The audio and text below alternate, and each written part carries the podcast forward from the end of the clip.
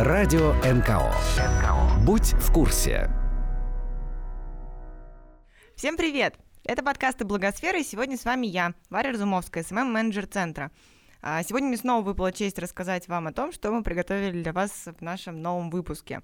Начинаем выпуск с душевного разговора про душевный краудфандинг, который продолжает а, наш совместный цикл подкастов с краудфандинговой платформой Планета.ру. А, в этот раз в нашей студии рекордсмены краудфандинга, девушки, возглавившие рейтинг Forbes Woman из 10 самых заметных женщин-краудфандеров, Гузель Санджапова и Вера Митина. На свои проекты они суммарно собрали с помощью краудфандинга уже более 26 6 миллионов рублей. А, это абсолютно сумасшедшая сумма, и мы постарались как можно подробнее расспросить их о том, как им это удалось и можем ли мы хоть как-то повторить их успех, а, узнаем вместе в рубрике «Разговор в точку». Вторую часть программы мы посвятили разговору о дебатах. А, когда мы говорим о дебатах, мы, конечно, имеем в виду не ту самую классическую схему, когда два человека стоят друг напротив друга на сцене и публично обвиняют друг друга во лжи, мы чаще всего говорим о неких публичных дискуссиях, о том, как к ним готовиться, как в них участвовать и как управлять этим процессом так, чтобы выйти из него без потерь. Вот, именно об этом был мастер-класс Ильи Винявкина, директора образовательных программ in Liberty. А завершит наш выпуск новая интересная история и о мире благотворительности в рубрике «А вы знали?». А, не буду вообще рассказывать никаких подробностей, кроме того, что это будет об обнаженных знаменитостях, агрессивном маркетинге и немножко о тунце. Приятного прослушивания! Разговор в точку. Всем привет, это подкаст Благосферы. Мы продолжаем наш совместный с российской краудфандинговой платформой Планета.ру цикл подкастов о краудфандинге. Сегодня с вами я, Наташа Сербинова, и в нашей студии удивительные герои, рекордсмены краудфандинга, девушки, возглавившие рейтинг Forbes Woman из 10 самых заметных женщин-краудфандеров. Ну и, собственно, давайте знакомиться. Привет, меня зовут Гузель, и я социальный предприниматель, основатель э, сладкого производства Кока-Белла в деревне Малый Турыш на Урале. Угу. Всем привет, а я Вера Митина, руководитель благотворительного фонда помощи бездомным животным Ника. Угу. Очень приятно. И у меня для вас э, вопрос, который меня очень интересует. Девочки, зачем вам нужны деньги? И давайте начнем с Веры. На какой проект вы собираете средства с помощью планеты РУ? Ну, мне деньги вообще не нужны. Они нужны тысяча собакам, которые едят просто неимоверное количество еды. Вот. А, и мы собираем на Центр помощи бездомным животным «Мокрый нос». А, это, по сути, приют, а, но абсолютно новый, современный. Там соединены лучшие европейские практики. Там всегда тепло, душевно, красиво. И мы пытаемся тем самым показать людям, что вообще приют — это не страшно. Приют — это временный дом для животных. И вместе вот мы решили создать такой прям красивый действительно, можно сказать, парк э, для бездомных животных, такой мир, а, куда люди смогут приезжать семьями, не боясь а, за свое эмоциональное состояние. Угу. А в чем уникальность этого центра? А, ну, там всегда, во-первых, у нас таких проектов в России вообще нет. Это mm-hmm. первый, да, центр многофункциональный. Это полностью строение на фундаменте, да, и там всегда тепло, там есть детская площадка. То есть, по сути, этот центр устроен как а, парк, парк семейного отдыха. А, и, конечно, благодаря тому, что там созданы все условия как бы для животных, это привлекло а, внимание многих людей, так как в нашей стране ничего такого подобного нет. Более того, а, приюты всегда воспринимались как что-то негативное, да. Mm-hmm. Поэтому люди решили, скажем так, помочь и сделать, а, казалось, такую вот мечту реальностью. А у вас э, там содержатся только кошки и собаки, домашние животные, или есть кто-то еще? Да, там, кстати, уже содержится, то есть он уже функционирует.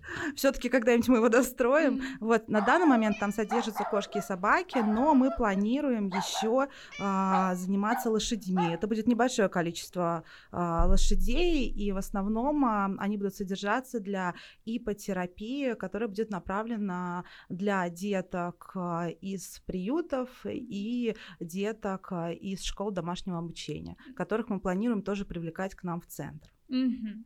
Супер, спасибо вам большое. Впечатляет очень. а, Я как бы всегда за то, чтобы у животных все было здорово. Гузель, какая у вас история? Я с вашей продукцией познакомилась года два назад в гостином дворе а, на душевном базаре. Я покупала ваши баночки крем-меда. Лучший подарок, по-моему, мед. Это и ослик сразу поймет. Даже немножечко, чайная ложечка, это уже хорошо. Ну, а тем более полный горшок. Правда, не себе, но своим друзьям и родственникам, потому что у меня жуткая аллергия на мед. Это моя боль. Вот. А, Но оказалось очень вкусно, это проверено, отзывы были сумасшедшие. Вот. И расскажите, пожалуйста, на что именно вы собирали и продолжаете собирать деньги на планете и бум-стартере? Скажу, что тебе, наверное, подойдет наше земляничное варенье, которое прямо сейчас э, варится в деревне. А, Для нас краудфандинг это в первую очередь все-таки история не про деньги, а история про маркетинг и пиар. Мгм. Сейчас я веду свой шестой краудфандинговый проект. Все когда-то началось с того, что мы собирали деньги на оборудование для сушки ягод, чтобы трудоустроить еще больше бабушек. Мгм. Потом были проекты, связанные со строительством производства, второй части производства. И так мы сейчас докатились до того, что полтора года назад замыслили всей деревне построить общественный центр. Что это такое? Ну, то есть это клуб, но у которого есть много-много функций. Там будет и пекарня, и Мгм. сельский магазин, и пространство для образования детей, подростков, и пространство для туристов, чтобы как можно больше людей могли приехать в нашу деревню, окунуться в наш а, маленький мир. Мгм. Вот, и сейчас конкретно мы ведем сбор э, на доски для общественного центра, из которых потом сделают брус. А брус это, собственно, будет каркас огромного здания 800 квадратных метров. А, Очень здорово. Вот у меня есть вопрос по меду. Просто я жена внука пасечника. Он, собственно, разводит пчел, у него очень много. И мне бы хотелось знать, как вы вообще, ну, как, как вы его производите, или производите ли вы его вообще? Это прям издевательский вопрос. А, да, конечно, производим. У нас есть своя пасека. И как вообще родилась идея с этим крем-медом и с медовыми муссами, я мед не ем. У Мгм. меня нет аллергии, я просто не люблю вкус обычного меда. Мгм. Вот, мы нашли технологию взбивания меда. Она существует давно, просто в России она не была в то время модной, когда мы все это зам- замыслили. Купили оборудование, попросили первых бабушек собирать для нас ягодки, взбили мед, чтобы он не засахаривался и был более кремовый, что ли. Добавили туда сушеные ягодки, чтобы он не был таким сладким. Мгм. В общем-то, так это и получилось. Поэтому у нас производство полного цикла, то есть э, начиная от пасеки, сбора ягод и заканчивая упаковкой в банки и вот это все. Мгм. Но а ка- вообще какое у вас количество домиков пчелиных вот этих? Ну, большая ли пасека, и сколько вам нужно бабушек для того, чтобы это все обрабатывать? У нас э, 60 семей на Мгм. пасеке сейчас. Пасекой занимается мой папа, поэтому я Мгм. ни разу не пчеловод. Я Мгм. очень отдаленно понимаю, как это все устроено. Вот. А про количество бабушек это такое. Мы никогда не ограничиваем. Мгм. У нас постоянно растет количество сборщиков ягод и трав. Все ягоды и травы мы используем, естественно, в производстве продукции. Мгм. Когда-то мы начинали с четырех бабушек, в прошлом году это было 230 человек. И это уже не только бабушки, это уже все поколения. Мгм. Сколько будет в этом году, посмотрим. Хорошо. А, Если верить рейтингу Forbes Woman, а ему можно доверять, а, на Кока Белла было собрано 6 миллионов рублей, а на Мокрый Нос 20 миллионов. Цифры, конечно, внушают трепета и уважения. И сейчас начинается та часть подкаста, ради которой мы сегодня с вами собрались. Расскажите, пожалуйста, как вы это сделали? И каких усилий это стоило? Вера, давайте с вас начнем. На самом деле я не знаю, как это мы сделали до сих пор. Вот. А, да, мы собрали 20 миллионов. Это практически половина от того, что нам нужно.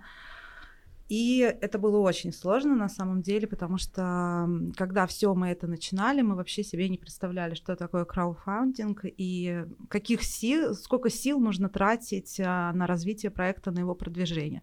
Нам казалось, что мы сейчас все публикуем, проект такой классный, нам обязательно все помогут, и мы соберем а, первые деньги. На самом деле наш первый проект а, за три месяца собрал всего лишь а, 200 тысяч из 5 миллионов, которые требовались, и мы его продлевали и заново все переосмысляли.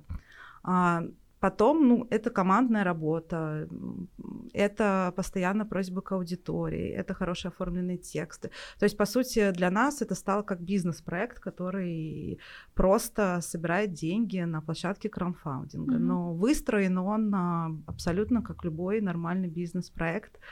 И чем четче, понятней а, все, как бы, тем, а, соответственно, людям а, легче расставаться, да, со своими средствами. Ну, плюс, конечно, это интересные какие-то там подарки, которые, которыми мы меняемся за то, что нам дают обычные люди. Угу. У вас? Ну, я не могу сказать, что это прям бизнес-бизнес проект. Каждый наш краудфандинговый проект это всегда тест нового продукта. Uh-huh. То есть мы всегда стараемся придумать что-то новое. Например, сейчас в краудфандинге его можно найти по короткой ссылке turish.rf. Можно найти адвент-календари, который мы сделали к Новому году, но как известно, он уже не за горами. Там, например, 12 наших лучших продуктов, которые мы производим в деревне. Все это оформлено с оригинальной картой деревни. То есть ты можешь взять этот адвент и пойти на экскурсию в Турыш, и все найдешь mm-hmm. ровно так, как там нарисовано. Вот это первая история. Вторая история. Всем рассказываю, что краудфандинг это сложно. Это тебе не мелочь по карманам тырить. Ну, то есть э, вопрос, э, как вам это удалось, тут вот попахивает таким, что это баснословный успех, но нет. Это куча лет работы. Если быть точнее, то в конце этого года будет 6 лет, как э, я занялась вообще краудфандингом и использую как инструмент. И это куча времени и куча сил. Действительно, после каждого краудфандинга я примерно зеленого цвета и говорю, что я больше никогда не буду этим заниматься.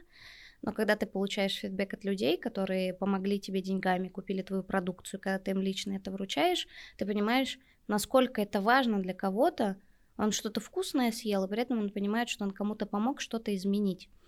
И вот это, наверное, самое важное в краудфандинге – простроить отношения со своей аудиторией, чтобы люди тебе доверяли, чтобы люди понимали, что ты ничего не приукрашиваешь. Потому что когда я начинаю отматывать назад, я понимаю, что люди нас поддержали просто потому, что мы честные. Просто потому, что мы снимали видео на iPhone и показывали, как жизнь в деревне протекает – и как оказалось, ну то есть в деревне сначала люди говорили, нам стыдно, давайте не будем это показывать, а люди в городах узнавали в этом своих родственников, свое детство, вот это все, и поэтому они шли, поддерживали, говорили, да, это надо менять. Вот, в общем-то, как-то так. Хочется добавить, вот, да, действительно, Гузаэль сейчас сказала очень важную вещь, и вера а, то, что у людей определенные ценности вместе с тобой, они тебе доверяют, верят твоему проекту, это, конечно, скажем так, основной такой вот ну, то есть рычаг. Народность проекта, она имеет большое значение для привлечения аудитории. Да, она и предполагает большую ответственность. Можете, пожалуйста, вот подробнее поделиться фишками? У вас наверняка они есть там стиль написания, оформление страницы проекта, там какие-то подарки. Вот подробнее про это.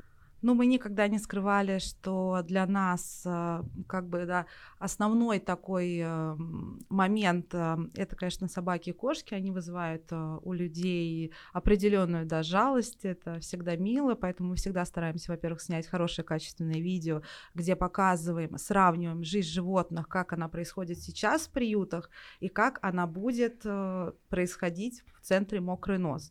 Более того, что в последнем видео, так как заселились первые животные, у нас уже есть реальный пример, э, когда люди могут посмотреть, как было и как стало, да, и это тоже является для них огромным стимулом. Плюс мы стараемся там использовать э, абсолют, абсолютно разные а, какие-то интересные мотивирующие а, вещи с красивыми подписями, такими как «Без кота жизни та», либо а, мы делали видео приветы для тех, кто жертвует на наш проект от реальных животных, то есть мы снимали, накладывали звук, и животные посылали тем, кто как бы внес какую-то сумму да, определенную, они посылали такой вот видеопривет, что спасибо, что помог нашему проекту, теперь там моя жизнь наладится, и все в таком духе. Ну, соответственно, тоже люди видят реальных животных, что они действительно существуют, а, и что их помощь а, работает. Угу. Спасибо, Гузель.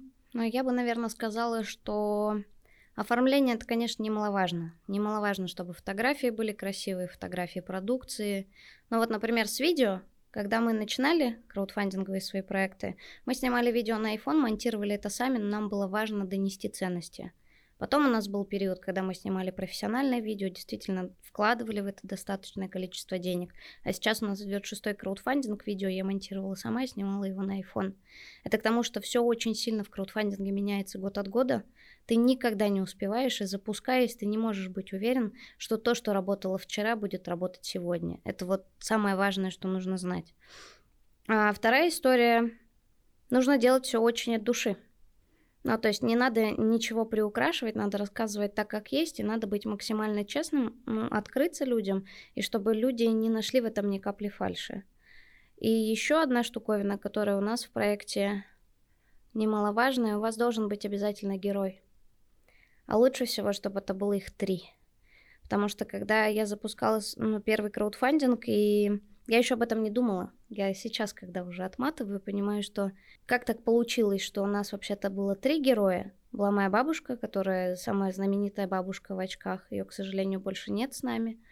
Вот. А, есть мой папа, кто, в общем-то, занимается все пасечными делами, и есть я. А сейчас, когда я отматываю, я понимаю, что каждый герой видео, каждый герой с историей, он цепляет определенную аудиторию. То есть мне вначале было сложно объяснить что-то мужчинам, которым, например, сейчас в районе 50. Меня отправляли варить борщ домой. И говорили, что это не бабское дело. Иди, сиди дома. А сейчас я понимаю, что большинство этих мужчин просто приходит пожимать мне руку. И когда я отматываю, думаю, почему же? Я понимаю, что потому что когда-то бабушка и папа, они завоевали кредит этого доверия. И сейчас всем понятно, что это абсолютная преемственность, и ну, я как сказать, хорошо воспитанный ребенок, и никуда я с этой дорожки уже не сойду. Поэтому тут вот больше советы не технические, а подумать над тем, кто будет с вашей аудиторией разговаривать и кто эта аудитория. И хотелось бы здесь задать вопрос, насколько вам помогают СМИ, блогеры и вообще есть ли звездные какие-то лица, и как и зачем вы к ним стучитесь э, с, со своими проектами. И, Гузель, как в жизни э, в вашей деревне Кока-Белла случился Чаев? На тему работы СМИ, блогеров, лидеров мнений. Все это тоже от краудфандинга к краудфандингу не приходится одинаковым. Ну, то есть когда-то, когда мы запустили свой первый краудфандинг, она, о нас написала за три дня до конца проекта газета «Большой город». Это была как взорвавшаяся мина просто, потому что за два дня мы собрали еще 200 тысяч рублей. Ну, как бы, когда ты собираешь в целом 150, еще 200 сверху, это кажется огромной суммой. Вот. А потом, соответственно, эта волна спала. Какой-то краудфандинг был, когда пресса пишет, но это вообще никак не влияет на твой краудфандинговый сбор. Вот поэтому сильно рассчитывать на это не стоит. Если говорить про каких-то знаменитых людей, так скажем, здесь очень четкая, ну такая, ты на лезвии ножа. То есть, с одной стороны, люди могут порекомендовать тебя и сказать, что ты классный, да? Но дальше у аудитории возникает еще масса вопросов. Обычно эти вопросы у диванных комментаторов скатываются к тому, а сколько Гузель заплатила какому-то известному лицу, чтобы он рассказал, что у нее мед вкусный, да? Mm-hmm. А ты с этим человеком вообще о другом разговариваешь, и вообще-то у вас просто одни ценности, поэтому человеку ничего не стоит это сделать. Вот, поэтому рассчитывать на каких-то лидеров мнений я бы тоже не стала, потому что это, как сказать, очень, очень сложный путь. Прошлом году, когда мы запустили свой краудфандинговый проект на строительство общественного центра, я в какой-то момент села думать, что вообще-то мы хотим построить то, чего в России, ну, то есть окупаемых общественных центров, которые будут сами зарабатывать и будут строены, построены без грантовых средств, их нету. Без государственных средств тоже нету. И я стала думать, окей, ну я же хочу построить что-то, чего нет, так значит, мы, наверное, настолько классные, что можно придумать, кто мог бы петь рядом с фундаментом будущего общественного центра. И когда я стала думать, я уралочка, довольно дерзкая, я сразу поняла, что для нас это однозначно Урале это рок, и для всех уральцев однозначно это группа Чайф. Я в какой-то момент познакомилась еще до запуска краудфандинга с Владимиром Шахриным и просто рассказала ему, чем я занимаюсь, и просто забыла об этом. А когда краудфандинг шел, я в какой-то момент подумала, хм, а почему, а почему бы, а почему бы не пригласить группу Чайф сыграть концерт просто в чистом поле? Это опыт, которого редко сейчас у кого встретишь. Вот, и, в общем-то, я обратилась к продюсеру группы, И мы в итоге договорились, и да, действительно, 1 августа в прошлом году группа Чайф играла маленький концерт. Это было порядка 600 человек, очень много кто прилетел, кто-то приехал из Краснофимска, из Екатеринбурга, из Перми, кто-то из Москвы, из Петербурга и так далее. И это был очень интересный опыт, потому что именно в этот момент, когда я, наверное, стояла на сцене, я смотрела на людей, которые танцуют там, я понимала, что вот люди из моей деревни танцуют вместе с моими друзьями, с которыми приехали из города. И мне показалось, что мне удалось победить вот этот разрыв между городом и деревней, когда город немножко снисходительно относится к деревне, а деревня с высоты своей мудрости как бы просто жалеет людей, которые живут в городе. И вот в тот момент я почувствовала момент единения и подумала, что да, супер круто, такие мероприятия не зря. Вот.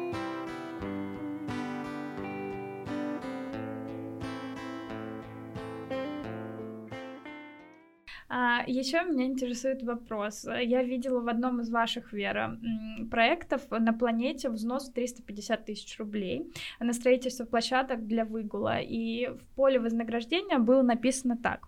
А, эмблемы вашей компании появятся на площадках для выгула. Благодаря вам у животных есть возможность двигаться. И его, правда, на тот момент проспонсировали. Это была компания или какой-то частный жертвователь? И как часто вообще а, ваш и ваш Гузель проект поддерживает бизнес? Ну, в нашем случае это был частный жертвователь, это была не единственная такая сумма в 350 тысяч в разные проекты, она там повторялась. И что у нас случилось интересно, благодаря краудфандингу и непосредственно планете, да, мы встретили своих попечителей, которые до сих пор идут с нами рук об руку и помогают э, во всех вопросах фонда, да, не только в строительстве центра.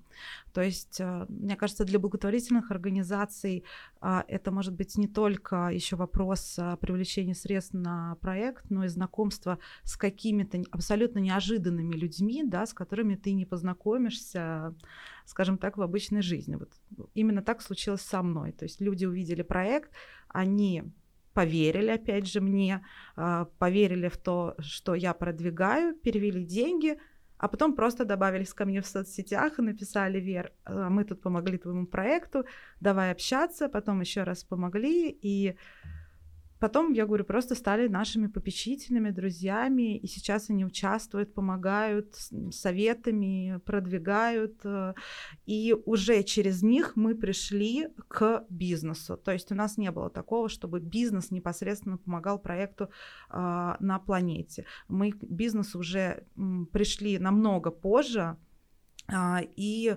опять же, вот, но через, скажем так, через наших друзей, которых мы нашли на планете. Вас, Гузей? Давайте начнем с того, что я все-таки не благотворительный фонд, я все-таки социальный предприниматель, и мы деньги зарабатываем. Поэтому, если мы сотрудничаем с бизнесом, то, как правило, мы а, что-то им продаем. Это значит, что мы продаем свою продукцию, сопровождаем ее историей. И каждый бизнес, который с нами, он всегда понимает, что покупая подарки у нас, он все равно так или иначе косвенно помогает нам изменить а, ситуацию в одной маленькой деревне. Вот. А на площадках а, краудфандинговых э, нету такой опции, чтобы какая-то крупная компания пришла, поддержала тебя через площадку планеты. Если только это не какой-то совместный проект, типа как был планеты с мегафоном, когда мегафон удваивал взносы. Но такое бывает крайне редко, поэтому нет. Ну, то есть у нас все сотрудничество с бизнесом, оно происходит за рамками краудфандинга, но краудфандинг, опять же, инструмент для того, чтобы э, рассказать Э, людям свою историю, а эти люди, как правило, они уже э, принимают решения в каких-то компаниях.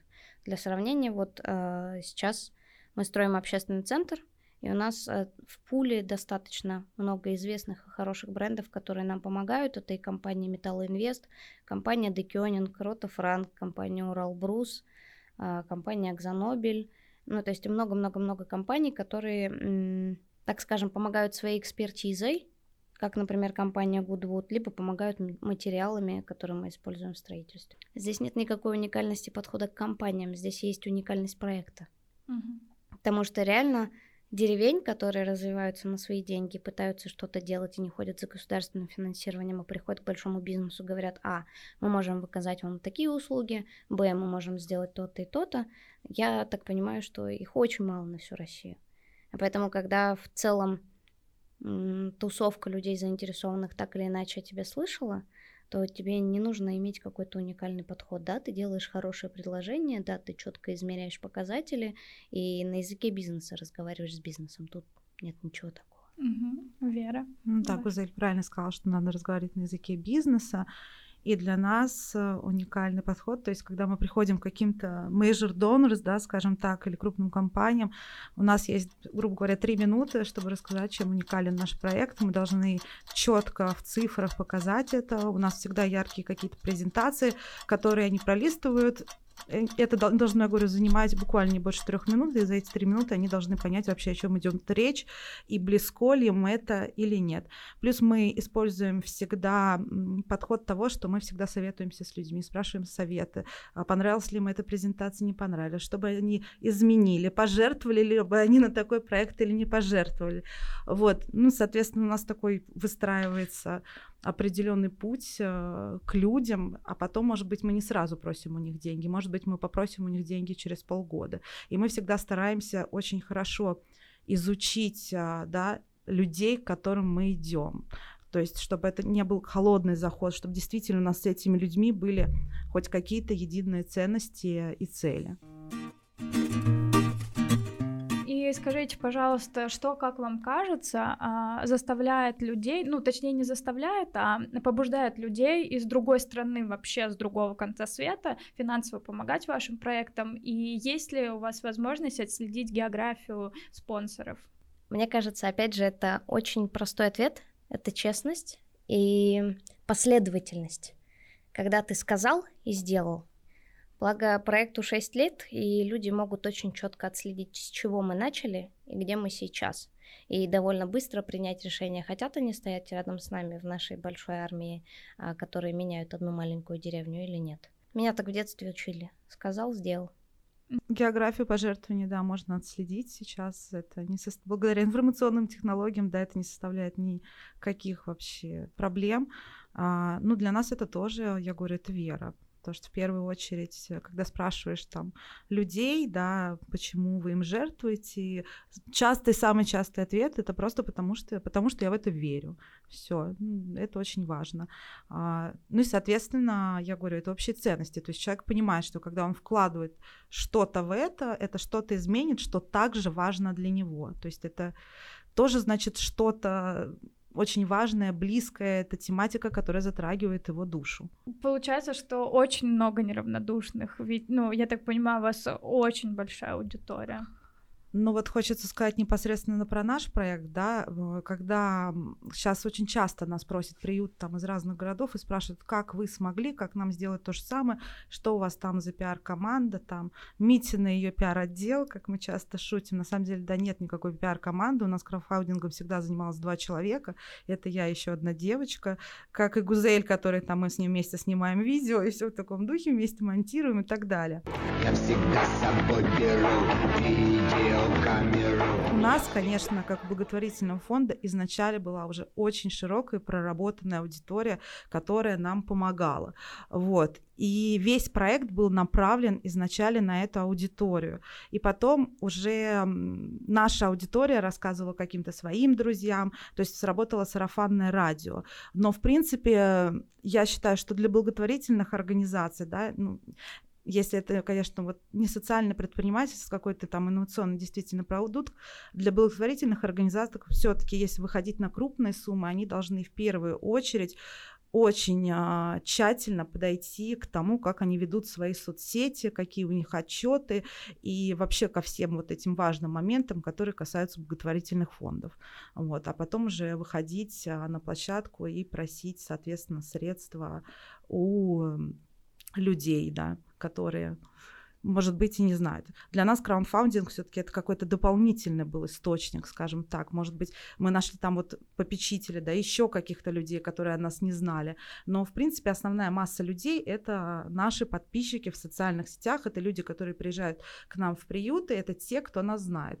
Поэтому, вот я говорю, работать со своей аудиторией постоянно, а, не прерываясь от проекта к проекту, да, и вообще независимо, есть ли этот проект или нет, работать со своей аудиторией нужно нужно постоянно, тщательно и продуманно.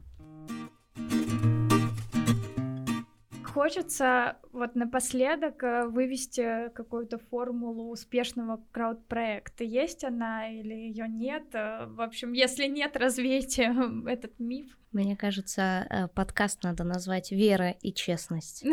В общем-то, вот тебе и формула. Ну, продумывать, все продумывать, искать свою аудиторию, понимать, кому может твой проект быть э, интересен, то есть краудфандинг проект, э, не касаясь, я говорю, каких-то там, да, творческих, которые поддерживают все, он должен быть э, очень продуманный, и в нем должно быть что-то такое, чтобы тронуло людей действительно до глубины души.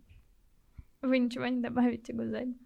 Ну, нет универсальной формулы, я уже говорила, что краудфандинг меняется крайне быстро. Мгм. Если мы сейчас начнем перечислять, ну то есть что было, что стало, это на самом деле куча инструментов, которые мы каждый раз запуская проект тестируем, зайдет, не зайдет. И это, ну, одному этому, мне кажется, одному этому вопросу можно посвящать полтора часа подкаста, потому что это действительно очень сложная история. Самое главное понимать, с кем ты будешь разговаривать. Мгм. Сначала вычленить свою целевую аудиторию и понять, ты им нужен или нет.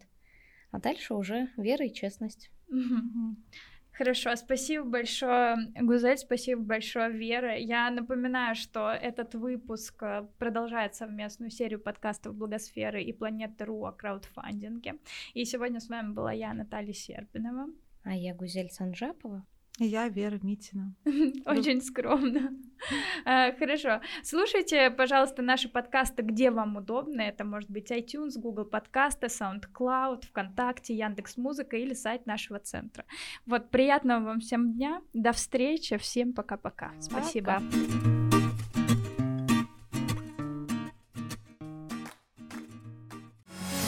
Как это делается? Инструкции и советы экспертов о профессиональных коммуникациях. Публичные дискуссии – одна из распространенных форм обсуждения общественных проблем. Иногда такие дискуссии проходят в форме дебатов. Как некоммерческим организациям подготовиться к таким выступлениям, рассказал Илья Винявкин, директор образовательных программ Liberty в медиаклубе «Оси Благосфера». По словам эксперта, публичные дебаты появились в ответ на потребность людей обсуждать и решать общие проблемы. При этом для меня э, самого во всей этой истории есть и своя собственная э, повестка.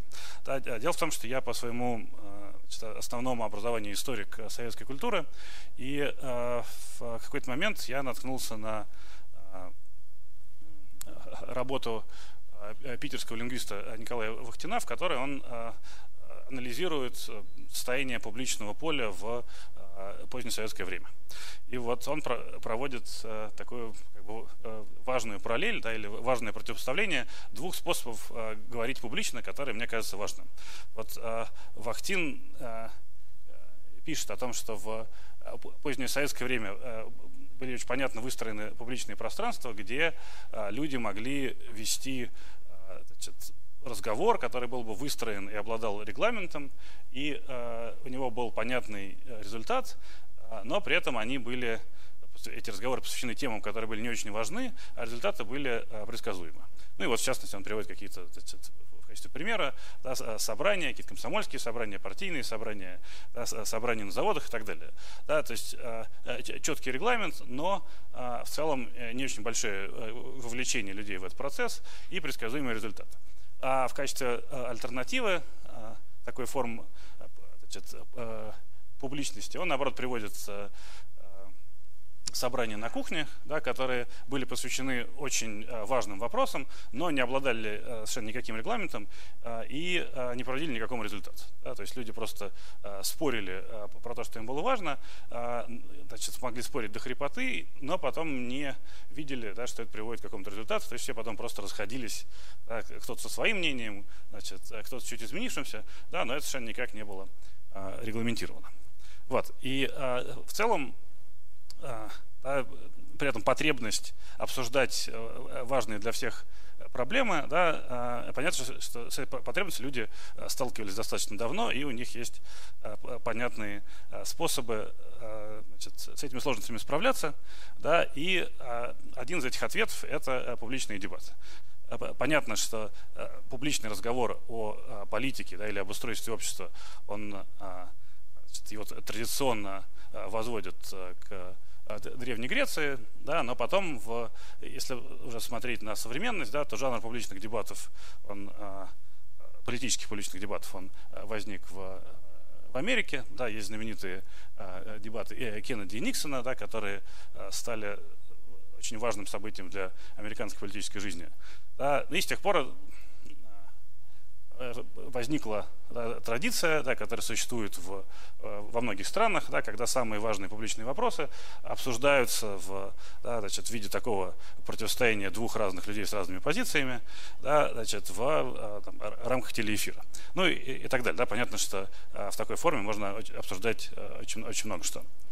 При этом есть дебаты как отдельная студенческая движение, да, которое устроено почти как спорт. Да, вот у нас есть э, а, то есть мы понимаем, как устроены, не знаю, клубы что, что где когда, или там движение что где когда, или КВН, да, во всем мире, да, в, вокруг, э, в основном вокруг разных университетах, да, есть э, большое международное дебатное сообщество, да, и, и есть э, чемпионаты мира по дебатам, в них можно выигрывать, да, в них можно проигрывать, да, э, есть судьи, э, свои правила, да, и, и, и большая культура, которая вокруг этого выросла. Вот. И, собственно говоря, есть дебаты, которыми я в основном занимаюсь, да, это дебаты образовательные, да, потому что есть много разных тоже исследований, да, у них есть Э, как бы они приходят к, к разным результатам, но а, в целом очень понятная штука, да, что если вы а, предлагаете а, там, проверять знания или передавать знания не в виде там, не знаю, фронтальных лекций, а в виде дебатов, то а, люди, которые чему-то учатся, они а, сильнее в это вовлечены, да, и а, в целом лучше а, материал усваивают. Вот а, на этой картинке я Значит, эту картинку я взял с какого-то ресурса, который посвящен э, программе подготовки э, значит, медицинских работников. Да, ну и вот, собственно говоря, тот спор, который э, им предлагается вести, это спор э, э, по поводу того, какая рабочая смена лучше, 8-часовая или 12-часовая. Да, и как бы кажется, что это в, целом, э, значит, ну то есть, возможно, то есть нужно, нужно понять, насколько это спор содержательный, да, а, но понятно, что там есть, есть своя проблема, да, что чем а, короче смена, тем больше а, значит, раз больные передаются из рук в руки, ну, да, и, соответственно, из этого могут возникать проблемы. Чем, чем смена дольше, тем больше нагрузка на одного конкретного медицинского работника, да, и это значит, вопрос, который можно прояснить, да, взвесить за и против, э, столкнуть эти позиции и э, выяснить, э, да, какое решение э, можно принять да, для конкретной институции да, или для конкретных учеников этих программ, да, которые могут для себя решить, да, значит, какую э, политику они будут э, поддерживать, да, на чем она основана. Однако в современном публичном пространстве обсуждение проблем часто сводится к высказыванию мнений. Очень часто э, публичный разговор выглядит вот таким образом.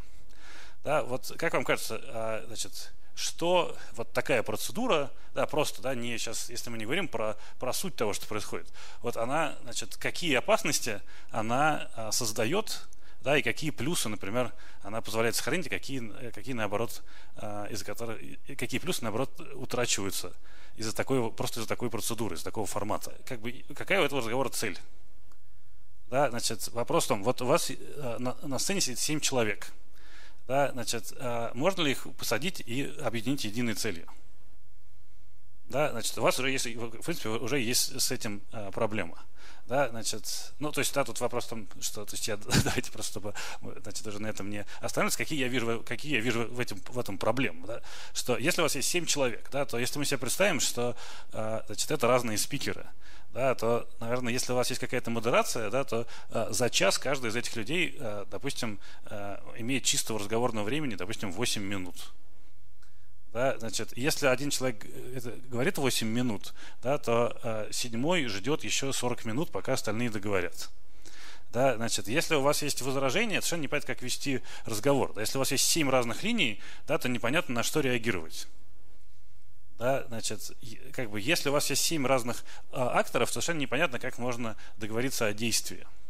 Да, если, значит, как, как может быть этот компромисс структурирован? Чаще всего, да, в, значит, вот из того, что мы обсуждали, да, что в структурированных дебатах да, мы э, в целом участвуем очень редко да, и скорее всего, да, то есть у вас вот э, многие, некоторые раз говорили про опыт университетский или школьный, да, или профессиональный, да, если вы участвуете в, да, значит, уже специально организованном, а, значит, дебатном сообществе мероприятии. Да, в целом, я, э, то, с чем мы обычно сталкиваемся, да, в нашей обычной публичной жизни, да, это не структурированные дебаты, да, и а, в целом это как бы важная вещь, да, что если они не структурированы, да, то не надо от них ждать того, что они придут к какому-то результату, да, что уже, значит, если вас зовут на панельную дискуссию, а, на которой сидит 7 человек, да, то а, не надо ждать, что вы можете прийти к какому-то результату, о чем-то договориться. Да, то есть эта штука может работать только таким образом, что люди, а, каждый скажет значит, то, о чем он думает, и на этом все закончится. Да, вот, потому что это дизайн этой процедуры. Да, и тут как бы, значит, моя мысль очень простая. Да, что если вы а, хотите получить какой-то результат, вы должны думать про дизайн этой процедуры. Да, что если вы хотите, чтобы столкнулись разные мнения и было выработано какое-то решение, да, а, надо подумать, а, как эту процедуру этого разговора да, таким образом выстроить, чтобы это произошло. Да, вот, и, и дальше уже можно думать, а, как этого добиться. Да, значит, вот я вижу большую проблему значит, с тем, да, что у нас есть очень много групповых дискуссий, да, которые не четко структурированы, да, э, когда участники не понимают, какая конкретная цель, кроме того, чтобы сказать э, что-то, что им э, кажется прямо сейчас важным, да, и это в каком-то смысле работает против людей, которые это слушают, да, против аудитории, да, потому что аудитория не очень понимает, значит, как эта проблема структурируется да, потому что каждый прежде говорит о своем. И не очень понятно для участников, потому что участники а, не а, вступают в продуктивный а, конфликт. Да, они просто, как бы, них есть возможность только, только рассказать то, что они думают. Если ваша цель найти решение проблемы, Илья советует лучше продумать процедуру обсуждения. Вот, да, значит, это важно, да, что если вы куда-то собираетесь на какое-то выступление, да, или если вы его организовываете, подумайте, что это за процедура. А, да, значит, каким результатом она может привести. Да, и, соответственно, это, это важная штука, да, что если вам нужно просто, чтобы разные люди а, высказали свое мнение, да, их можно значит, посадить в рядок да, и попросить сказать, что вы думаете. Да, если, вы, если вам важно, а, чтобы произошло какое-то существенное обсуждение сложной проблемы, да, соответственно, лучше, чтобы эти, а, чтобы этих людей было меньше, да, чтобы они заранее понимали, про что идет речь, да, возможно, чтобы они заранее обменялись своими позициями, да, чтобы у вас была жесткая модерация, да, которая была предсказуемая да, для ее участников и для зрителей. Да, то есть, чтобы люди понимали, что именно они могут получить на выходе. Как должны выглядеть традиционные дебаты? Вот, да, значит, в, э, важная штука, да, что э, сами по себе э, дебаты традиционно да, состоят из, на самом деле, больших интеллектуальных блоков. Да, что э, если посмотреть на то, как э, дебаты были придуманы, они не, не состоят только из того, что вы э, обмениваетесь своими мнениями.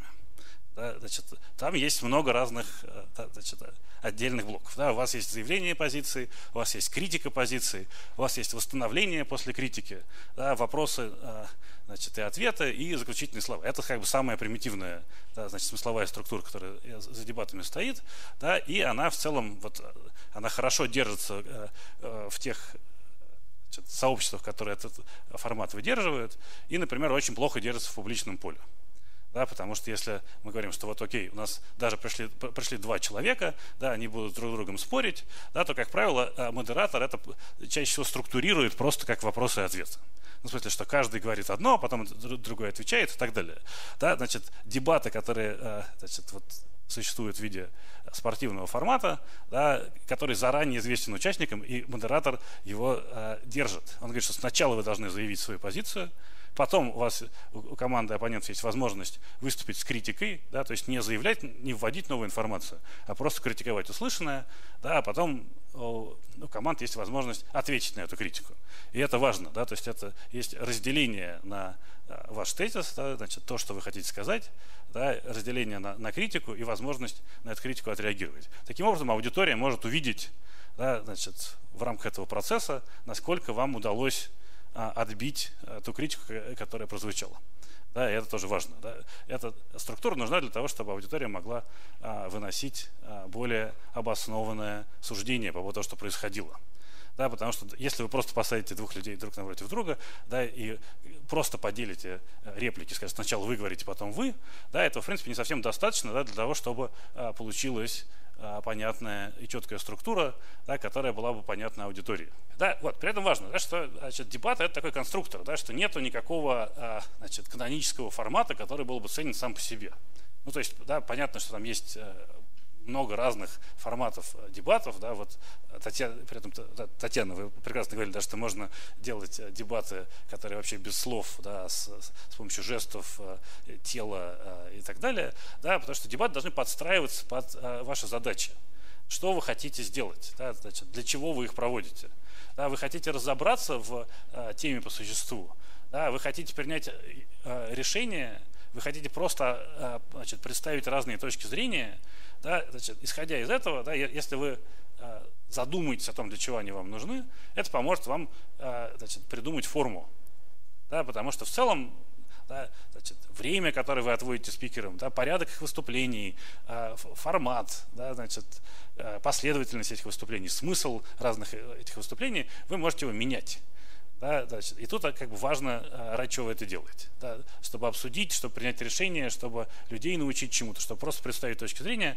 Да, в зависимости от того, какая у вас есть а, задача, вы можете, а, как в конструкторе, собрать да, такую модель этого самого разговора. Да, ну и так далее. Да, вам, если вам важно, чтобы было голосование в зале, да, вы можете делать голосование в зале. Можете делать не, как бы, наоборот, э, вместо голосования оно может быть там, публичным, оно может быть анонимным. Вы можете разговаривать с людьми, спрашивать, что, какие аргументы на них повлияли и так далее. Да, то есть у вас есть очень много разных а, возможностей, да, которые можно использовать в зависимости от того, что вы хотите. Да, а, тут сейчас, а, если у вас будет потом отдельное желание про это поговорить, да, давайте это сделаем. Самая важная часть – это подготовка к дебатам. Вот, да, значит, отдельная штука, да, э, которая имеет значение, это подготовка к дебатам. Да, в, э, то, что остается, э, как правило, как бы за сценой, да, то, что не видно, да, кажется, что люди, ну, что просто важ, что самое важное то, что происходит на сцене, а на самом деле, скорее всего, это не так, да, что вот если у вас есть, ну, вот когда вы говорите, да, что, значит, вы вышли на сцену, стали говорить и выяснили, что у ваших оппонентов есть сильные аргументы и вам нечего возразить, скорее всего, я бы сказал, что вы просто плохо подготовились к дебатам. Да, потому что это отдельная э, значит, штука и отдельная технология. Да, что а, вот, значит, если э, посмотреть, да, то классические процедура подготовки к дебатам – это такая коробка, которая прокачивает самые разнообразные мягкие навыки. Да, то есть у вас есть, да, вам нужно там, исследовать вопросы, вам нужно структурировать информацию, вам нужно анализировать и оценивать информацию. Да, вам нужно, а, как правило, да, хорошая подготовка к дебатам – это командная работа, да, потому что в одиночку с ней справляться тяжело. Да. Хорошо, когда у вас есть какая-то команда, да, которая может друг друга проверять и распределять между собой а, разные а, задания. Да, ну и, наконец, да, это важная история про принятие решений. Вам нужно выработать стратегию на дебат. Да, потому что а, вы в любом случае, если вы отправляетесь да, в какое-то публичное пространство, то вы должны исходить из того, что а, у вас есть очень жесткие ограничения по времени. Вы не можете рассказать все то, что вы хотите рассказать, да, значит, за а, то, то время, которое вам будет а, значит, предоставлено. Поэтому хорошо а, значит, выработать стратегию да, какая-то, то есть вы должны понимать, как, как выглядит процедура, сколько у вас будет времени и что можно а, значит, в это время для конкретной аудитории донести. Да, то есть вы занимаетесь понятным стратегическим планированием.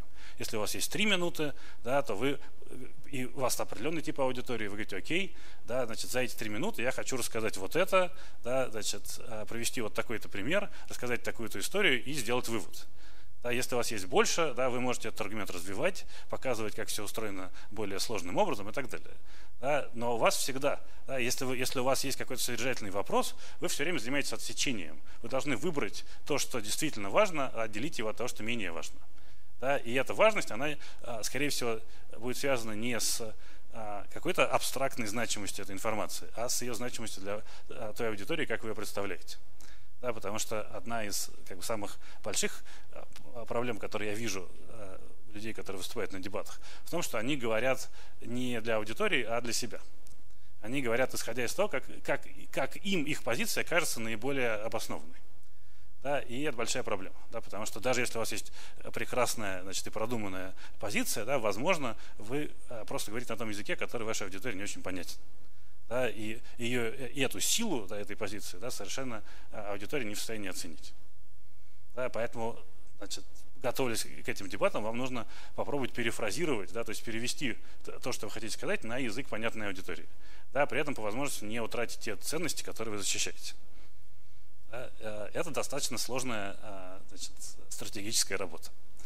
Окей, да, значит, ну и понятно, да, что, что, что сами дебаты да, состоят не только из значит, идей, да, но из э, разных, э, в, в том числе значит, коммуникативных навыков да, и реакции на месте, да, что вам нужно быстро реагировать на критику, э, анализировать слабые и сильные стороны аргументации, да, взаимодействовать с аудиторией э, и коммуницировать сложные идеи. Да, это все то, что э, в целом по моему опыту, возможно только с практикой.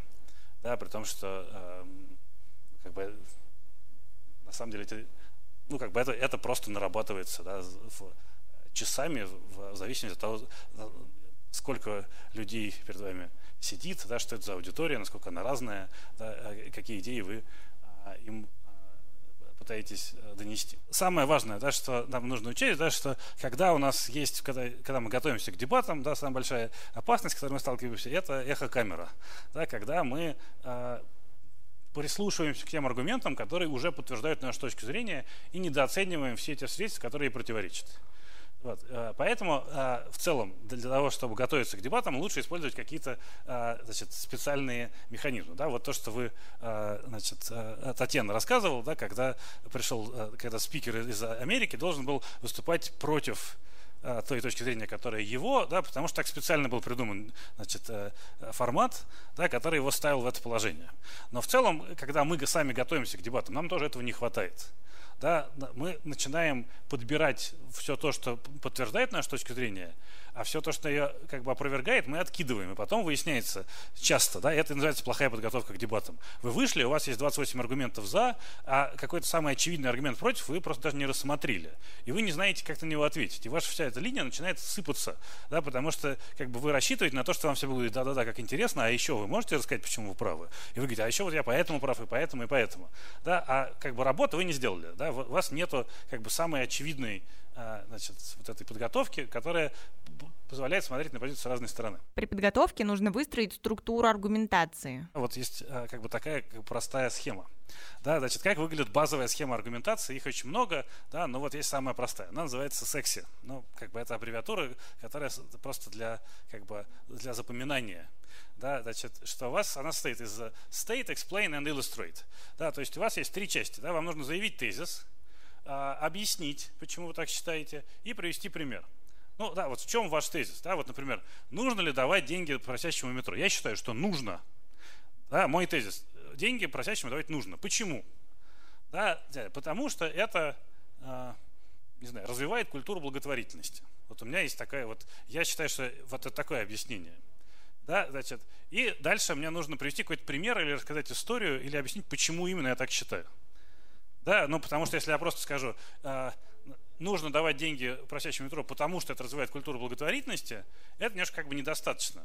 Ну как-то я, на, чем именно я основываюсь? У меня есть какая-то статистика, или, значит, пример, да, или, или так далее, да, что, да, значит, или вот я, э, значит, опираюсь на какую-нибудь работу, да, мне нужно привести какое-то обоснование, почему я так считаю, которое было бы понятно. Окей? Да, вот это базовая структура аргумента. Так что у нас бывает проблема с тем, что мы какой-то части выпускаем. Или мы забываем про тезис, что именно мы хотим сказать. Да, значит, или мы а, значит, приводим тезис и просто пример, но не объясняем, как, как они связаны. Да, поэтому, когда вы что-то говорите, да, держите в голове эти три части. Но Давайте, а, может кто-нибудь вас может попробовать, да, подумать 30 секунд. Вот можете ли вы как-то отнестись к этому высказыванию, да, нужно ли давать деньги просящему у метро? Да, можете ли вы как бы, произвести аргумент, который бы состоял из этих трех частей? Так, у вас был бы тезис, у вас было объяснение и какой-то, значит, а, пример, который бы значит, пояснял, почему именно а, эта аргументация должна быть мне понятна и приятна. Я считаю, что не надо давать деньги попрошайкам у метро, а, потому что при современном уровне жизни в нашем государстве очень мал процент тех людей, кто действительно будет стоять у метро. Чаще всего встречаются люди, которые находятся за границей а, государственной ответственности. Это попрошайки профессиональные, которые делают вид, что они коллеги, как в Париже а, в известном таком дне Крейза и э, цыгане. Поэтому я считаю, что давая деньги э, попрошайкам, мы спонсируем теневой бизнес, который никак не помогает нашему государству. Окей, okay, да, то есть деньги давать не нужно, да, это тезис. Объяснение почему? Потому что а, таким образом мы спонсируем теневой бизнес, да, и вот в качестве обоснования, да, такого значит, примера, да, это а, ваше рассуждение, да, про то, что в, в нынешнем Э, экономическом э, положении в России, да, люди э, как бы не настолько плохо живут, чтобы выходить к, к метро да, в городах, где есть метро. Да, что в, да, то есть здесь, наверное, можно было там, не знаю, привести какую-то статистику, если у вас было больше времени на подготовку, да, про уровень жизни в городах-миллионниках, да, или какое-то еще исследование да, того, кто стоит у метро, да, значит, если у вас есть такая возможность к этому подготовиться. Да, вот есть самое как бы, базовое упражнение да, при подготовке к значит, дебатам, ну или просто к дискуссии. Да. Вот я его называю это триличностью Цицерона, она может называться как угодно, ну, смысле, что она существует в разных названиях и техниках, да, значит, в Цицерон как бы говорил да, про, про себя, что я ношу в себе три личности, мою собственную, моего противника и судьи. Да, то есть это как бы есть такая э, как бы как бы метафора того, как нужно э, значит, рассуждать, когда вы думаете про какой-то противоречивый предмет. Да, что вам нужно сформулировать э, э, значит, какой-то тезис, да, мощь, один аргумент в поддержку позиции, потом придумать аргумент против, а потом, как судья, взвесить их и решить, какой из них сильнее. Если вы готовитесь к выступлению, опять-таки, да, я вас, то есть моя идея была в том, что это не обязательно делать, если вы готовитесь, участвуете в дебатах. Вы можете сделать просто так, если вы готовитесь, не знаю, давать интервью да, просто для проработки собственной позиции. Вот, да, есть такая штука, да, значит, называется э, э, карта аргументов, да, которая, значит, тоже очень понятным образом э, выстроена. Да, вот у вас есть какой-то аргумент, да, вот вы, например, значит, да, давать деньги не нужно, да, вот если у вас есть это самая, э, значит, модель секси, да, то есть вот у вас есть statement один, ваше первое утверждение, да, давать деньги не нужно. Дальше у вас есть объяснение – explanation один, да, а, первая причина, да, почему а, вы так считаете. У вас их может быть много. Вот вы придумываете, да, вот у вас есть ваш тезис, вы придумываете к нему все а, объяснения, да, почему давать деньги не нужно. Окей? Да, после этого вы можете к каждому из них еще придумать иллюстрацию да, какой-то пример, историю или статистику, или э, цитату и так далее, да, которая поддерживает вот это ваше суждение. Да, вот у вас, у вас возникает вот такая карта. Да, вот все, что вы обсудили, вы можете представить в виде карты. Да, у вас есть ваш, ваш тезис, и у вас есть причины, почему вы его поддерживаете. А дальше, если у вас есть время, вы можете, э, не знаю, позвать другого человека или самостоятельно придумать. Да, вы берете и придумываете атаку для каждого из этих элементов. То есть вы придумываете, что вам на это могут возразить. Да, вот по каждой, по, по каждой из линий а, вашей аргументации вы думаете, да, что, вот вы сидите и придумываете, да, вот что как бы самый разумный и а, значит, достойный оппонент мог бы вам на это возразить. Да, и дальше вы смотрите на эту карту, у вас получается, да, значит, того, как у вас есть, от, как бы вы смотрите на атаку, вы можете или отказаться от какой-то линии аргументации, сказать, что она кажется вам слишком незащищенной, да, значит, или перефразировать ее, да, значит, или как скорректировать, да, значит, или вообще поменять, поменять позицию. Да, но в смысле, когда вы готовитесь да, значит, к какому-то спору, то вы можете составить такую карту, да, на которой есть все ваши аргументы, да, и по возможности все контраргументы. Ну, как правило, да, что их э, значит, как бы существенных аргументов бывает не очень много. Да, то есть дальше вы просто, просто рисуете, да, то есть если у вас есть какой-то локальный тезис, да, что да, вы берете его отдельно вы, выносите, значит, и вы говорите, вот, значит, деньги давать не нужно, да, дальше у вас есть как бы стейтмент, да, что значит, давая деньги, вы поддерживаете профессиональных попрошаек. Да? Ну и дальше вот у вас есть там, как бы, почему вы их поддерживаете, тоже э, вы также разбираете. Да, так у вас это как бы простой способ визуализовать а, вашу а, мысль, да, подготовиться. И, и а, когда, более того, когда вы себе даете задание придумать контраргументы да, к, к своей собственной позиции, вы начинаете чуть а, лучше как бы ощущать ее объем. Да? Или если у вас есть какой-то есть оппонент, который давал, не знаю, интервью или выступал, вы также можете представить его а, позицию в виде этой карты и готовиться ее атаковать. В чем заключается его тезис, как он его объясняет, какие примеры он приводит. Или, опять-таки, да, что можно пользоваться этой же схемой да, для того, чтобы следить за тем, что вам во время спора кто-то говорит. Да, для того, чтобы записывать э, структуру чужой аргументации. Вот вам оппонент говорит, я считаю, что нужно сделать вот это, почему? Вот поэтому, да, и какой-то пример. Да? То есть, если у вас эта штука перед глазами, вам проще понять, да, значит, как выглядит структура того, что вы хотите защищать, или вы хотите атаковать и так далее. Если вы э, до того, как вы, э, когда у вас есть какой-то вопрос, мы сразу начинаем думать по поводу того, что вы на этот счет думаете. Да, я вам э, советую, если у вас есть какой-то вопрос, попробуйте вначале подумать по поводу того, что на этот счет можно думать. Да, то есть себя включаете уже, вот как если мы делали в, в этом э, трех личностях Цицерона за, против и судья, да, то вот в целом, как бы, если совсем как говорить просто, да, то во время подготовки попробуйте сделать то же самое. Да, то включаете судью третьим. Ну вот судья все равно будет вы, вы все равно не сможете себя убрать из этого процесса. Но не сразу как бы говорить, что вы на счет думаете, а попробуйте себе представить, какие есть аргументы за, какие есть аргументы против, и уже только после этого выносите собственное на счет суждение. Да, это такой как бы полезный механизм самоосранения, да, который в каком-то смысле позволяет вам лучше э, быть готовым к тому, что вас э, может э, ждать. В некоторых случаях формат дебатов для дискуссии не подходит. Причем тоже важно, да, что дебаты, они э, как бы хороши, но далеко не в любой ситуации. Да, вам нужно примерно понимать, да, когда э, значит, для дебатов есть возможность и, и когда есть смысл их проводить. Да, значит, хорошо да, проводить дебаты, когда а, аудитория уже обладает важными а, значит, знаниями и опытом. Да, в, значит, если у вас есть люди, с, если аудитория очень разношерстная, да, то, возможно, дебаты не а, лучшая а, форма, да, потому что люди просто очень по-разному могут это понимать. Да, значит, а, если у вас есть вопрос, когда, на который нет однозначного а, ответа, да, то есть а, проводить дебаты про что-то, что значит, вам кажется очевидным, да, в целом не, тоже не очень продуктивно. Вот. Хорошо, да, когда вы можете э, перевести дебаты в то, что важно вашей аудитории. Да, потому что а, дебаты – это выступление для людей, да, которые значит, для себя формулируют какие-то ответы. Да, и поэтому хорошо выступать перед людьми, которым нужно решить. Да, то есть в этом смысле классические политические дебаты да, – это дебаты перед избирателями. Да, то есть они в итоге должны привести к действиям людей в зале.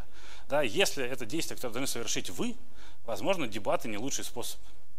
Да, в смысле, если, вот, как бы, если вас двое, да, и вам нужно договориться, как вы примете решение, наверное, не очень а, правильно, если вы а, выйдете на сцену и будете вдвоем спорить перед людьми. Да, это выглядит очень странно. Да, и поэтому это важная э, способность, это перевести эту тему, да, этот предмет разговора в действие для конкретной аудитории. Да, и это как бы важная вещь, да, которая называется в э, дебатной практике call to action, да, что хорошо, когда вы объясняя свою позицию, можете рассказать, что это значит для конкретной аудитории, что им нужно делать, если они принимают ту или иную позицию. Да, это как бы тоже вещь, которая э, часто в дебатах э, отваливается. Люди забывают, да, что дебаты должны быть обращены к залу и конкретным людям и сообщать им, что нужно сделать, да, в, значит, если они принимают вашу позицию. Да, и это как бы один из, как бы один из э, важных способов думать во время подготовки дебатов, да, потому что если это что-то действительно важное, как бы вы могли измерить результативность вашего выступления? Да, как правило, самый простой способ ее измерить, это если люди после этого что-то сделали. Да, и тогда вы можете понять, да, как бы, да, потому что просто поговорить о том, как правильно или неправильно, да, это достаточно э, странно.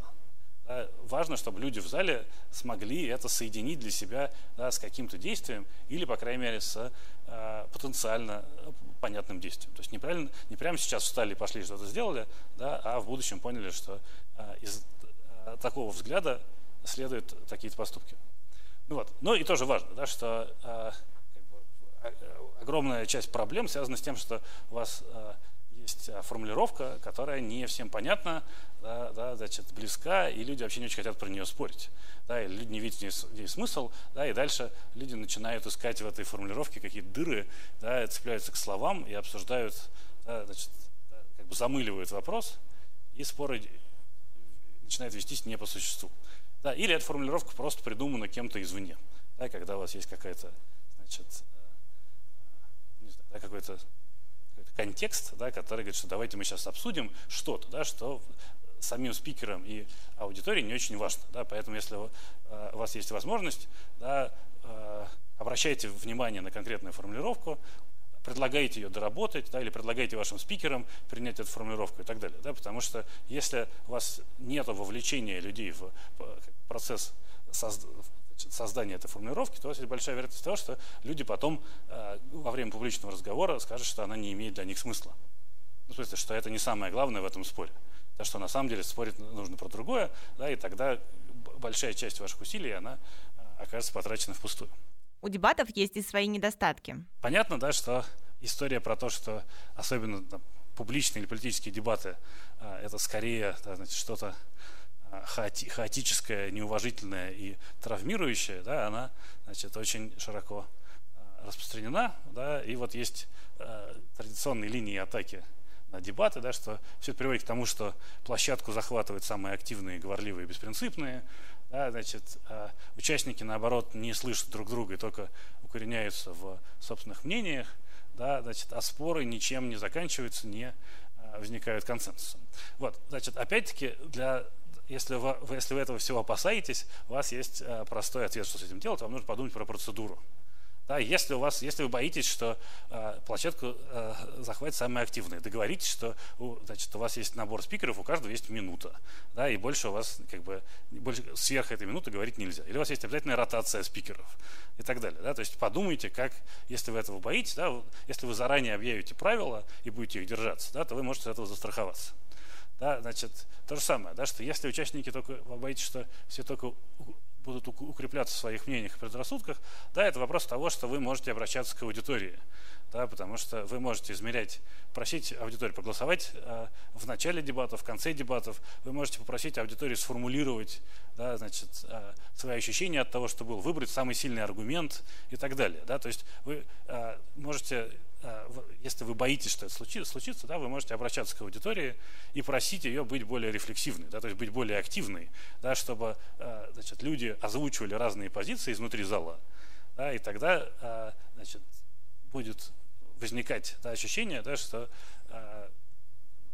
как бы вся ситуация менее монолитная. Да, то есть если вы будете слышать, как разные люди реагируют на разные аргументы, да, вы как бы будете скорее готовы принять Э, другую точку зрения да, или чуть-чуть изменить свою. Ну и вот, это спор ничем не заканчивается, не, не возникает консенсуса, не возникает решения. Да, это понятная штука, да, что, опять-таки, с точки зрения этой самой процедуры, да, если вы хотите, чтобы было принято решение, спорите про решение. Да, ну, то есть уже заранее как бы возьмите, ну, как, как это, это называется policy debate, да, который, как, который происходит в, в парламенте, да, когда люди спорят про конкретную политику, да, какой-то политический акт.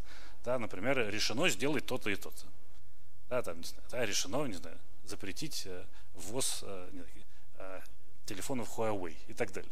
Да, то есть для того, чтобы у вас было какое-то решение да, или действие, заложите его в условия задачи. Да, потому что люди сами, если они не договорились о том, что в результате этого спора будет принято решение, они потом как бы не, не, не обязаны пойти его, и его принимать. Да, то есть как бы это очень понятная штука, да, что как бы это есть проблема с формулировкой да, что если у вас есть, если вы хотите, э, значит, вот как, как это был спор про э, какая, какая смена в э, значит, больнице лучше 8-часовая или 12-часовая, то хорошо, если у вас этот спор проводится, а потом в результате этого спора смена меняется. Да, если люди смогли обсудить таким образом, какая смена лучше, а потом все договорились, что теперь действительно э, все живут по, э, в условиях 8-часовой смены, то тогда у вас есть понимание, зачем конкретно эта, форма нужна. Обсудить, какая форма лучше 8-часовая или 12-часовая, а потом оставить 6-часовую, да, совершенно как бы не нужно. У участников будет ощущение, что они зря потратили время. И это как бы это важно, да, что вы, э, когда придумываете, ради чего эти дебаты происходят, да, вы должны для себя ответить. Вы хотите, чтобы было принято какое-то решение? Вы можете его представить, да, вы можете сформулировать конкретно, да, как эта задача выглядит. Или это просто спор про ценности, про факты, про принципы, да, которые просто полезно обсудить. Да, хорошо бы, чтобы было так. Да, или плохо. Окей, это тоже может быть интересно, но тогда не нужно ждать, да, что, или там, переживать, да, что из этого ничего не вышло. Да, из этого может выйти только в том случае, если вы уже заложите туда эти, эти механизмы. Ну и тут как бы важная вещь, да, что э, когда люди говорят, что дебаты никого не, как бы, не переубеждают, э, то в целом наверное, мало кому хотелось жить в мире, где один человек мог другого полностью переубедить за полчаса. Да, значит, дебаты, к счастью, это не гипноз. Да, то есть, в, если вы кого-то полностью переубедили за время дебатов, это, скорее всего, означает, что у него была очень слабая позиция. Ну, она была просто непродуманная да, что чаще, чаще всего, если у человека есть продуманная позиция, то за время а, большого обстоятельного разговора да, вы можете его чуть-чуть сдвинуть да, или заставить его о чем-то задуматься. Или, например, а, более а, толерантно относиться к вашей точке зрения. Но вот история про то, что вот я сейчас, значит, у, меня есть радикальное расхождение с человеком, там, не знаю, я с ним значит, столкнулся, мы с ним значит, час поговорили, и каждый остался при своем, а, к черту такие разговоры. Да, это очень понятно, да, что люди, если как бы, чем сильнее разрыв во мнениях, да, тем меньше вероятность того, что вы с помощью одного получасового разговора сможете его радикально поменять.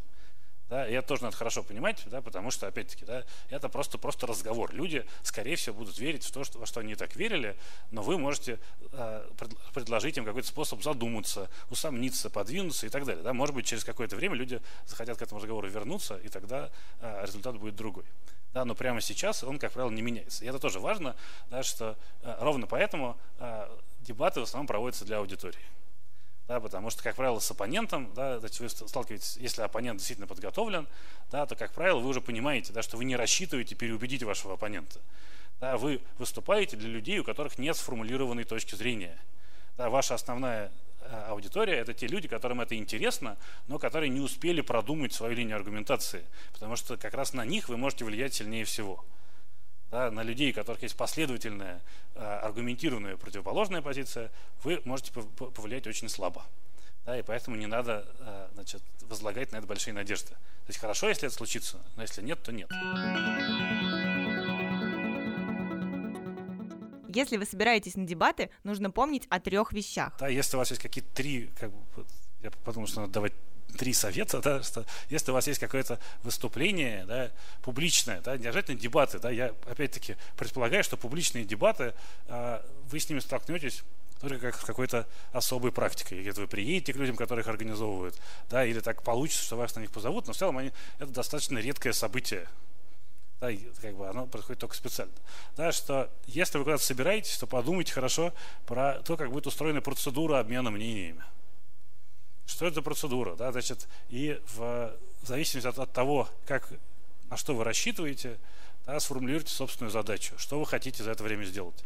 Просто донести свою точку зрения, озвучить неудобную позицию, да, значит, э, пере, переспорить оппонента, да, и значит, повлиять на аудиторию – добиться принятия решения и так далее. Это все очень разные цели. Да, и далеко не все процедуры им соответствуют. Вот, да, значит, самое простое, что вы можете сделать, это сформулировать вот по этой модели секси хотя бы один свой самый сильный аргумент. Да, значит, просто ответьте на вопрос, что именно я хочу сказать, почему я так думаю и чем я могу это подкрепить. Да, и лучше думать про то, чем вы можете это подкрепить, исходя из того, какая аудитория будет перед вами. Да, потому что, опять-таки, большая проблема, да, что статистику хорошо приводить людям, допустим, чиновникам, да, которые хорошо э, реагируют на статистику. Да, то есть она у вас там может быть, да, но не надо приходить как бы, на встречу ТСЖ и цитировать им а, отчеты а, значит, Всемирного банка. Да, люди, как бы, даже если это абсолютная правда и это очень сильный аргумент, возможно, люди в, на собрании ТСЖ плохо к этому отнесутся. Они подумают, что вы умничаете, а не то, что вы стараетесь их убедить. Вот. Ну и дальше, если у вас есть время, попробуйте составить эту карту значит, аргументов. Да, в каком смысле это такая штука, которая вам, ну как бы ее можно использовать для чего угодно. Если вы пишете статью, если вы готовитесь к интервью, да, и, значит, придумываете вопросы, а, значит, или просто опять-таки э, придумываете там, не знаю, программу для какого-нибудь мероприятия. Да, это, такая карта, она позволяет как бы увидеть, что там есть, а что нет. Ну вот, а какие вообще в целом есть, значит, а, как бы аргументы в защиту этой позиции. Да? Моральные, экономические, политические, да, значит, прагматические и так далее. Да? А, это позволяет вам а, представлять этот спор да, в виде такой карты да, с э, понятной навигацией. Вот. Ну и как бы главное, да, значит, последний слайд, который я все показываю, да, что сейчас есть, э, по-моему, IBM проект э, Project Debater, да, это как бы история про то, что э, следующая вершина, которую хотят взять люди, которые разрабатывают искусственный интеллект, э, это способность программы побеждать людей в споре. Да, потому что вот если там сколько-то лет назад главная задача была сделать так, чтобы искусственный интеллект обыграл Каспарова в шахматы, он с этим справился. Да, значит, не, недавно он значит, обыграл лучшего игрока в ГО. Да, вот сейчас как бы, вот этот тест Тьюринга, да, идея про то, что каким образом искусственный интеллект может сравниться с э, людьми, он заключается в том, что э, значит, э, программисты придумывают программу, которая могла бы переспорить человека в дебатах, потому что способность производить аргументы и реагировать на них, и вступать в осмысленный спор, это то, что до сих пор как бы делает нас людьми и отличает от машин. Да, вот, соответственно, когда эта способность у нас значит, отомрет да, или значит, ухудшится, да, то тогда мы значит, машинам в очередной раз э, проиграем. Поэтому, когда вы э, готовитесь аргументированно и хорошо спорить, вы э, участвуете в этом э, противостоянии с э, искусственным интеллектом.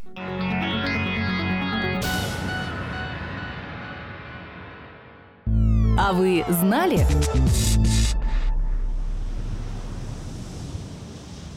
Промышленная ловля рыбы достигла таких масштабов, что в самом ближайшем будущем многие виды исчезнут с лица Земли. Океаны опустошаются вдвойне быстрее, чем леса, как если бы вооруженные силы вели войну с обитателями океанов, объясняют морские биологи. Проблемой перелова озабочены крупные международные организации, научные институты и правительства. Применяются квоты на вылов, государства ужесточают борьбу с браконьерами, в системы контроля за промыслом внедряют сверхсовременные технологии. А британская организация Fish Life публикует фотографии. С 2009 года лучшие фотографы мирового глянца по заказу Fish Life фотографируют обнаженных знаменитостей с морскими животными. Расчет на то, что крупные медиа ни за что не упустят такую фактуру, оказался совершенно точен. Фотографии Fish Life украшают обложки изданий по всему миру. Они призывают нас увидеть в рыбе, скате, лобстере не еду, а существ, которые нуждаются в любви и защите. Только так мы сможем сохранить жизнь в морях для будущих поколений, уверены организаторы фотокомпании.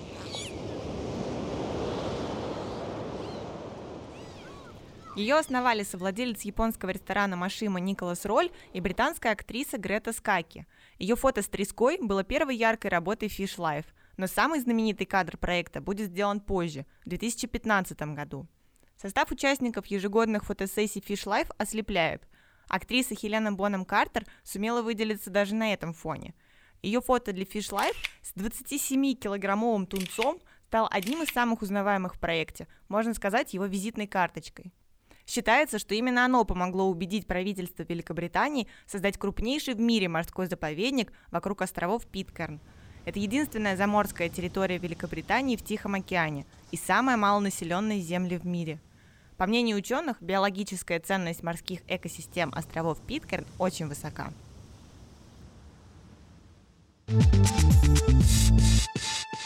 На сегодня это все. Подписывайтесь на нас везде, слушайте новые подкасты каждую неделю, ставьте лайки, пишите комментарии, предлагайте нам новые темы, потому что нам очень важно, что вы думаете и что вы хотели бы услышать в эфире наших подкастов. А когда я говорю подписывайтесь на нас везде, я имею в виду iTunes, Google Podcast, SoundCloud, сайт нашего центра, Яндекс Музыка, ВКонтакте. Сегодня это все. Пока-пока. Этот подкаст создан с использованием средств гранта президента Российской Федерации на развитие гражданского общества, предоставленного Фондом президентских грантов.